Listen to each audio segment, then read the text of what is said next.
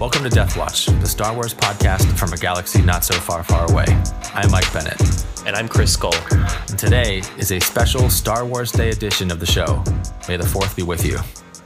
We want to explore what it is that draws us to Star Wars and why it continues to be so special to us even today. So, Chris, why don't you start by sharing what are your earliest childhood memories of the show, the um, series? We, yeah, we had we had a guest several episodes ago, Emilio. Um, he's one of he's one of my longest childhood friends. He was the one who initially introduced me to Star Wars. And uh, after school, we'd always hang out at his house and we'd watch the VHS tapes of the original trilogy. Um, this must have been elementary school, middle school, and uh, watching those movies was you know, it kind of just it just blew me away because I always felt like I was a you know a nerd at heart, but I didn't really have anything to to sort of cling to. And then when I saw the Star Wars movies, I'm like, yeah, this is this is this is it. Yeah. And um, and also like, and I was also really big into video games back then. Sure. Like like the Nintendo 64, for instance, I had a ton of Star Wars N64 games. Um, Rogue Squadron was probably my favorite. Yeah, same. Yeah. Then there was also the pod racing one, which was yeah, it was actually kind of fun, surprisingly. Right. And um, what was it? Shadows of the Empire. Shadows too. of the Empire was the that was the real one. Dash Oh yeah. Oh man, that was that was definitely good. But then there was also the Bounty Hunter game. I yep. think that came out for the N64 too. So it's sort of like a prequel to the prequels. You know how how a prequel uh, prequel prequel prequel. You know how Jango got the the job, so to speak. So all those all those memories I have of you know being engrossed in, in Star Wars and you know the visuals behind it and all the extra stuff that they had on you know on the side I really loved. Yeah, I, it's same for me. I mean, obviously we were born um, in the in the post Empire period of mm-hmm. um, after the original trilogy, but that's what we had when we first got into this. Uh, the the friend of mine who I remember getting into it with, his name was Nick Pettit, and unfortunately we've kind of fallen out of touch in the last couple of years, but um, he is uh, he had these games, and particularly one. It was I don't think it was Rogue Squadron, but it was a um, a Star Wars ship game. And I remember flying the Millennium Falcon through the Death Star two like tunnel trench, like mm-hmm. mangles of steel beams and Tie fighters flying by. Um, and then uh, we had a, his birthday is like three days before mine, so we had like a joint birthday for um, when the Return of the Jedi came out the special edition, mm-hmm. um, whatever the remake number 14 of of the of the movie.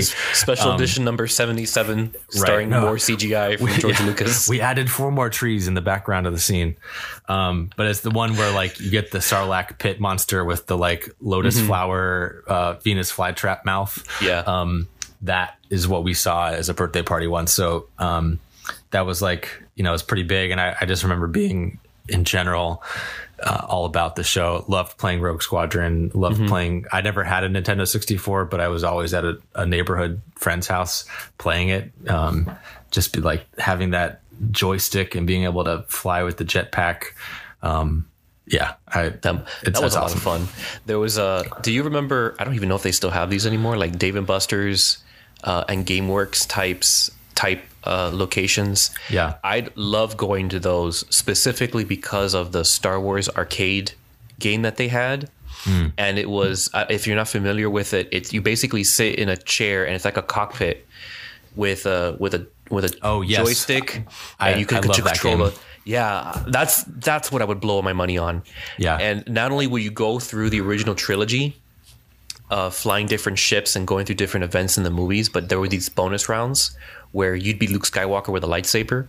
Yeah. I remember there's one bonus round where you have to go up against uh, Boba Fett and he's flying around on the jetpack above the Sarlacc uh-huh. pit and you have to deflect his his blast. Nice. And there's and I think one the final one is against you and Darth Vader in Cloud City. That's cool. So you have to like it tells you point this way, point this way and you and you block his blast. Yeah. Man, I remember um, the first time I saw VR, I was like, "Oh, the best use of this is going to be lightsaber uh, video games where you can just hold the joystick, mm-hmm. which is just the hilt of your saber, and and move it around." I was like, once they started doing those games, it, it was really cool. they have something like that in Disney Springs that I've never been able to do. Um, Oh, yeah. I want to do, but then the pandemic hit. But there's one where you basically play as a stormtrooper, and it's you and a squad of up to three other people, and you've got your, you know, your blasters and your headset on, and you actually move around in this in this stage, so to speak. Yeah. and you have to uh, complete these missions. That's cool. Yeah. No, uh, I, I love how um, immersive the Star Wars universe physically is with the technology that you have now. Like you can use Yeah. your imagination with graphic novels and books, but then you also have movies and games and, and VR. So Yeah, even uh, it's cool the the impact that games have in general on like fantasy storylines, um, like Halo and other things. But um, the like I even had I had a Super Nintendo growing up, and the Star Wars game I had was pretty much one of those like um, 2D games. You're just moving sideways on the screen as the stuff Yeah. moves by, but um, getting to experience th- the the movie or the universe or galaxy in that way, like in your hands, was kind of just. Yeah. I remember being really really cool. I was when I, growing up, I didn't have a Super Nintendo. Um, I had to save up for to get the N64 when it when it came out, and for a while I felt pretty bad. Um, like, oh man, I didn't get a Super Nintendo like all my other friends did, or whatever, or the other kids. Uh, but then years later, as an adult, I played all the Star Wars games uh, on the Super Nintendo, and I'm really glad I didn't before when I was a kid because those games were absolute garbage. like even even in late mid 90s early 90s standards i'm like wow these these games are, are terrible i'm really glad that my first foray into um, into star wars was games like rogue squadron and shadows of the empire because even if you look at the at the graphics now like they look absolutely terrible but the mechanics were, were fun even for Yeah, I found Even an for the emulator time. for the PC for Shadows Yeah. of the Empire that I tried recently. Yeah. and it is it is insane how awful those graphics are in comparison. And I remember thinking like I was I was there in real life when I was playing. it. I was like, oh, these are this is a 3D thing. Like, ah, this is like I'm really there. And now it's kind of like, how did I ever buy into that illusion? the wampas are still terrifying you know the when you turn Oh, man. i think when you turn a corner and you go into Like one of the sneak up on you. they you just come out of nowhere just one Yeah. one shot you're done Yeah. So, Chris, what do you love most about Star Wars? Why is it that you keep coming back to this well? I I like the mo- there's a certain morality that's in Star Wars, a positive morality. Um, there's a particular theme that gets repeated a lot, and it's not just to move the story along. It's uh, it's the concept of hope, and it's the way that I see it. It's it's less about okay, you've got these good guys, and you know against all the odds, they got to beat the bad guys, and the bad guys keep coming at them. Every story in Star Wars has been like that so far but I feel like there's a, a larger story at play in which we as as people can be better and we can do good towards the people that are around us and if we at least do a little bit of good to the people in our in our circles or even outside of our circles even to complete strangers mm-hmm. then we can at least leave the world or- in the, in the sense of Star Wars, we can leave the galaxy just a little bit better.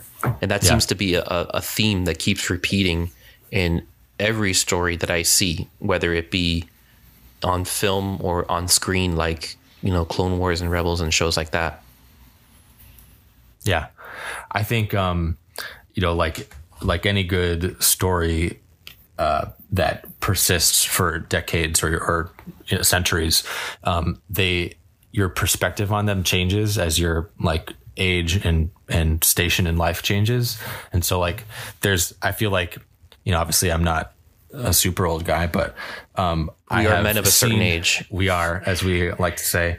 And I have, you know, found new ways of enjoying this as at all different points in my life. And um, I think that it just kind of keeps getting renewed in some ways is what is, you know, one of the cool things. It's not something like, oh, yeah, I used to like that when I was a kid because I liked that thing. It's like I liked this for that when I was that age, but now I see things that I'm like identifying as an adult that are like, oh yeah, it is really hard to handle the pressure of leading an organization that totally went over my head when I was watching cool lightsaber battles and mm-hmm. and and blasters with stormtroopers. Um, so I think that's that's what is cool in general about this type of story, but particularly, you know, I think George Lucas's perspective on like the way he kind of weaves in subtly and not overbearingly uh, allusions to our universe, our our galaxy, and you can kind of see reflections in um, in what it's like to you know to live. Is I think it's really cool. And what I also love about that is is we're not we're not holding ourselves to a particular universe in the way that it was originally structured. Like this isn't, you know, like a Tolkien. This isn't the Tolkien verse. This isn't the you know George R. R. Martin Game of Thrones verse, where if you deviate from it just for a little bit, it, it's a completely different story, and the fan base doesn't doesn't appreciate that. And and that's happened with Star Wars. And yeah, there's there are fans that sort of clamor, you know, this is different. We don't like it. This is not what what we grew up with. This isn't what core Star Wars is. But I think even George Lucas from the very beginning just sort of said, "This is what I had," and um, you know the rest is up to you yeah because at some point he did have to hand it off like y- you can't just keep saying oh george george didn't like this like well it's, one it's not up to him anymore it's now up to somebody else yeah but two that it's also opened up a lot of the fan base like you know like our last guest balance of the force for them to add on to this existing universe and make new yeah. and, and very beautiful stories yeah it's super cool has your Rebel cell recently relocated and your home base is in need of a renovation? Was your Jedi temple burned down by an angsty Skywalker and now you're looking to rebuild? Or maybe you're just trying to add a few smuggling compartments to hide in during an Imperial search? Well, Delta Designers is here to help. Delta is a nationwide network of architects and designers led by Chris and myself. If you're ready to start that home renovation you've been putting off, click on the link in the show notes or shoot us an email to mike at deltadesigners.com. Mention Deathwatch for $100 off a feasibility study and make a plan today. This, this is the way. This episode of Death Watch is also brought to you by Scull Squared Design Company. We're also huge fans of The Mandalorian, as well as Star Wars in general, and we wanted to share that love by making gifts for our fellow fans of Mando and the Child. Whether you wanted some flair while enjoying your favorite beverage in Oga's Cantina, or wanted to covertly show your support to the Resistance while exploring Batuu, we've got gifts for everybody. And not just Star Wars fans, but Marvel and Disney fans too. Check us out at scullsquared.com or follow us on social media at Scull Squared. That's skull with a C, as in see y'all real soon.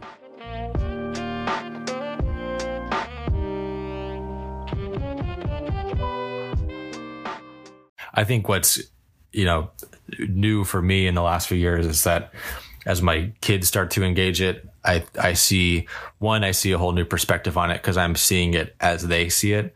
And, you know, because they have not uh, watched all of the movies or all of the, like, they don't know some of the storylines that are happening and they kind of question, like, you know, they're watching Rebels and they're like, why doesn't Kanan trust the, the clones? And, and like, I'm not going to tell you right now because it's it's kind of a pretty big deal, but mm-hmm. they are starting to see, you know, things um, just in new ways that like once at the moment that I saw a clone trooper in Attack of the Clones, I was like, oh, I know where this is going because of, of the rest of the story, but um, they are not quite there yet, and so there's just I think it's it's cool to see how people can approach it from multiple different ways.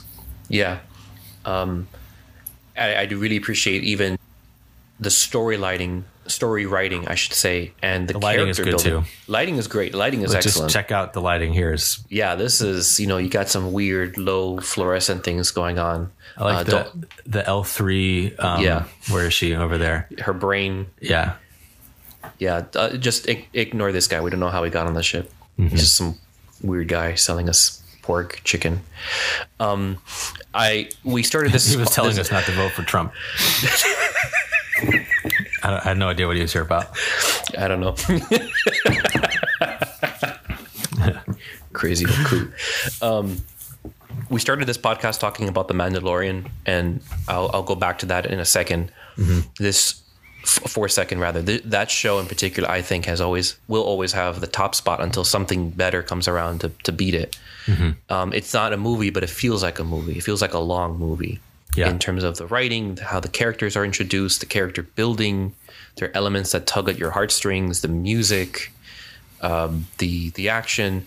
I, I feel like the Mandalorian really did and does have it all, and I think it set the standard not just for uh, future shows or film, even in the Star Wars universe, but really how shows and, and filming should be, not just with the, the writing, but even the use of the technology, Yeah. like that VF, V, you know, the, the visual effects sort of dome that they have.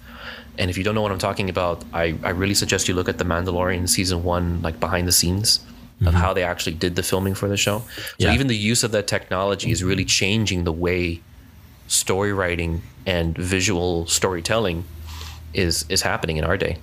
Yeah.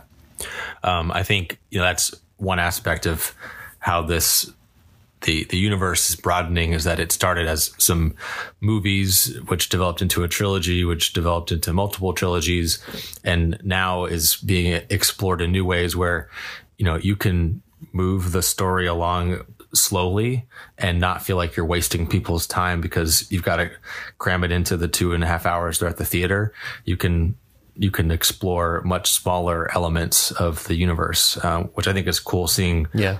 In the outer rim explored in ways that like they would have just been in the background of a shot as uh, you know Jedi's walked by doing whatever they were doing, and now it's like the guy selling you know some street stuff is is now all of a sudden an important character. Um, so yeah, Or if you want to binge watch the whole thing in eight hours straight and Yeah. you know bleed from the eyeballs and have a severe migraine, that's up to you too. I mean, Yeah. no one's gonna judge you. Yeah. So, kind of speaking of about how this is broadening into new projects, what are you most excited about or looking forward to, you know, over the next 40 years of Star Wars?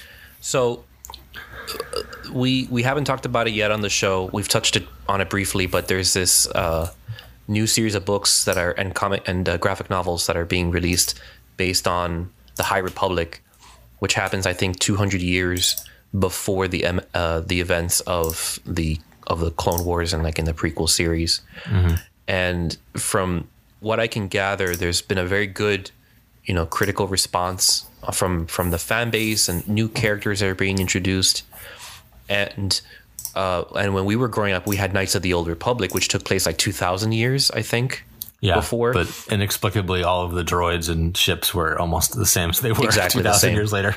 yeah if star wars has told us anything if it if it ain't broke don't fix it just shoot it and it gets and it'll work and or not, no longer work depending on the context um but it's it's a similar idea where it's like this classical uh period of time Yeah. the clothes are different, the characters are different, they're new, um, but the th- you know the threats are similar in which there's people that are fighting for the republic or rather for peace, and then others trying to upend that. So, um, like I haven't personally delved in, into it too much, but I wouldn't be surprised to see something like that happening on the big screen. Maybe not sometime soon, Yeah. uh, but you know, sometime within the next decade or so yeah. and um, I mean, for me personally, I love there are certain physical aspects. I love going to the to the Disney parks. I've been to Galaxy's Edge and Hollywood Studios, and I love what they did with the area of of Batuu. You know, the way you walk in and all the elements. You know, it's all fake, but it doesn't look it. It doesn't look like you're you're walking into Toontown or some fake circus or whatever. It, it all looks real and everybody who's there, who's involved with the park, they they do a good job of making it feel real. And when and they just announced um, a resort essentially that once you walk in, it feels like you're on a star cruiser. And you, evidently, they like they lock cool. the, they lock the doors, and you're not allowed to leave for like two days. Wow. but it's it's kind of like you're on an actual cruise ship where Yeah. okay, it, the the boat's off the dock, you want to get off. There's the water, you know. yeah. So we'll be back in three days. good luck. Hope you like the food. So Yeah. I, I that's an experience that although I may never be um, able to afford it, it, it seems like a very interesting concept to bring this fake universe into the real one and become immersed in it, you know, with characters and activities and, and things like that. So I'm really excited to see the more physical aspects of Star Wars sort of bleeding into the real world so that we ourselves can can experience experience it firsthand. Yeah. Well, yeah, I was I saw I was reminded of this the other day that um, in Men in Black, the um, like cockroach aliens that hang out in the uh, break room, they Yeah. they speak Huttese, um, which like uh, you know signifies that the Star Wars galaxy it does exist and that they have made their way as far as Earth. Um, but you know, I believe that. yeah. Yeah, you got to think if, you? if like traveling all over one galaxy is possible, why can't you do transgalactic travel? Um, you know, whatever. Anyway, Until I see Men in Black on Tatooine, I'll I'll I'll, I'll believe it when I see it. Essentially, um, you know, I I think you're right about kind of the old Republic, High Republic timeframes being fertile ground for new ideas. I think what no one really thinks a whole lot about is a thousand years beyond our like movie storylines. Like what happens? What does the galaxy look like again? Like, there's just nothing to refer to at all. Uh, but we can always kind of think historically about what happened to get to where we are today. Um, but I think that would be an interesting thing. I think in the short term, I'm definitely looking forward to like Bad Batch just came out today. Um, we'll be talking about that show in time. I think that will continue to take the approach that the Clone Wars animated series and Rebels did, where they kind of flesh out small little things that um, were kind of glossed over in the movies, but show you a little bit about where we are or how we got to where we are today, kind of thing. yeah. Um, and then same with the Obi Wan Kenobi series. It's kind of looking at a time period that we haven't specifically seen, but that we know about what in general happened. So I think that would be cool. And obviously Obi Wan's my favorite character, so I'm excited to Yeah. see what he looked like as a middle aged man going crazy in the desert. On that note, I'd also be I'm also excited for like the Book of Boba Fett and the Ahsoka series too, like the more more of the live action stuff. Yeah. And if it's anything like how they did the Mandalorian, then um, I think they they're setting the the bar set pretty high yeah. for them to do that to do exactly what they did, if not better. Because there's also a lot of other questions that haven't been answered from the Rebel series, for instance, like where's Thrawn? What happened to Ezra? You know, Yeah. where what is the future of what is Ahsoka's future? Because in the time of uh, Rise of Skywalker at the end, we hear her voice when Rey's calling out to the Force. We don't know if she's still alive or not. It's sort of it hasn't been confirmed. I mean, so we don't know what her fate is. Hopefully, the Ahsoka series will either fill us in or Well, we heard Mace Windu's voice too, and we know he's still alive. So still disappointed that he wasn't the Jedi who showed up to to rescue Grogu. But you know, yeah. Well, got you know, what we there was like, there was another. you know, remember the- that, right? Yeah. Okay. Sorry. Yeah, punch it, Chewie. Um, when they, I think it's at the B. It's right near this beginning of the siege of Mandalore in season seven of the Clone Wars. Him mm-hmm. and Obi Wan like jump out of a, a a clone transport and fall like 700 800 feet through a glass ceiling and into a factory and just Yeah. land and then they're like hey we're here to fight I, I love how he gave he gave him a, a, a choice like, hey, um, I've destroyed like tens of thousands of you guys. I'm gonna give you a chance to uh, drop your weapons. yeah i'm fine adding four or 500 more to the list Yeah, but to the list. uh, it's up to you No, one, two, three, four. Yeah, it's about six hundred of you. Yeah. Okay. yeah yeah I think that um, I, I think what has yet to be I think what's yet to be seen is like that what you just talked about, like that future of it. And but I, I feel like the reason why they haven't talked about it is because collectively the audience and the creative teams and everybody involved, they need a breather. It Sure. was it was a lot to put out for the sequels. Yeah, I'm thinking it'll be like when my kids' generation are Yeah. are picking up and writing new stories. That's uh, an area where they could be focusing on. Yeah. Yeah, I, I, I think it's safe to say that we're not going to see any end of Star Wars anytime soon. No. Um, I think there's a, it's it's more than just you know new franchises and stuff, but it's just the the fan base is is multi generational at this point. I mean, there are grandparents that are really into Star Wars, um, and there's new kids, you know, that are elementary school age, like like your kids that are that are fans of it now. Yeah. So it's going to be around here for a while. Yeah. Well, obviously, we both love it enough to take the time to talk about it every week or every other week. Yeah. Um, it's a, you know, it's an awesome story. It's an awesome universe, and uh, you know, it's it's an honor to even have an audience to to talk to you about it. Agreed. Well, that's all for this episode. Thanks for listening. While we were talking, I realized that this is our quarter century episode of the podcast, which is pretty exciting. Um, a statistic showed us recently that most podcasts don't make it past, I think it was 10 episodes. Um, so it really feels like an accomplishment to do this with you guys and have you guys listening. Um, it's really cool. So thank you. Yeah. Yeah, we really appreciate all the um, all the engagement that we have with you. You know, not just listening for the podcast, but you know, following us on our social media accounts like on TikTok and, and on Instagram.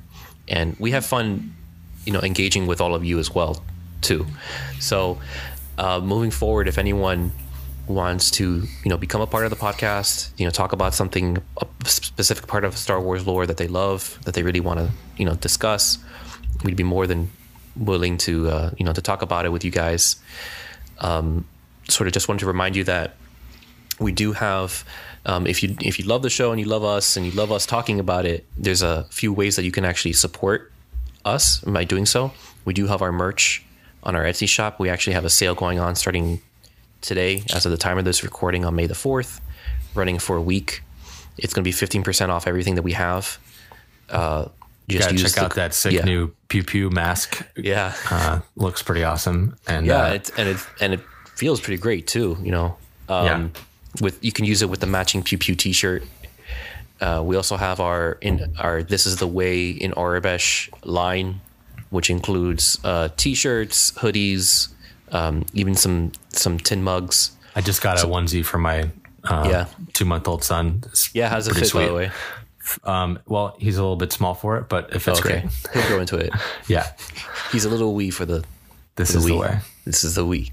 So um, you can if if you can follow us on social media at Death Watch Podcast at at I on Instagram, and if you use the code May the Fourth on checkout, you'll have fifty percent off of everything that's on our shop.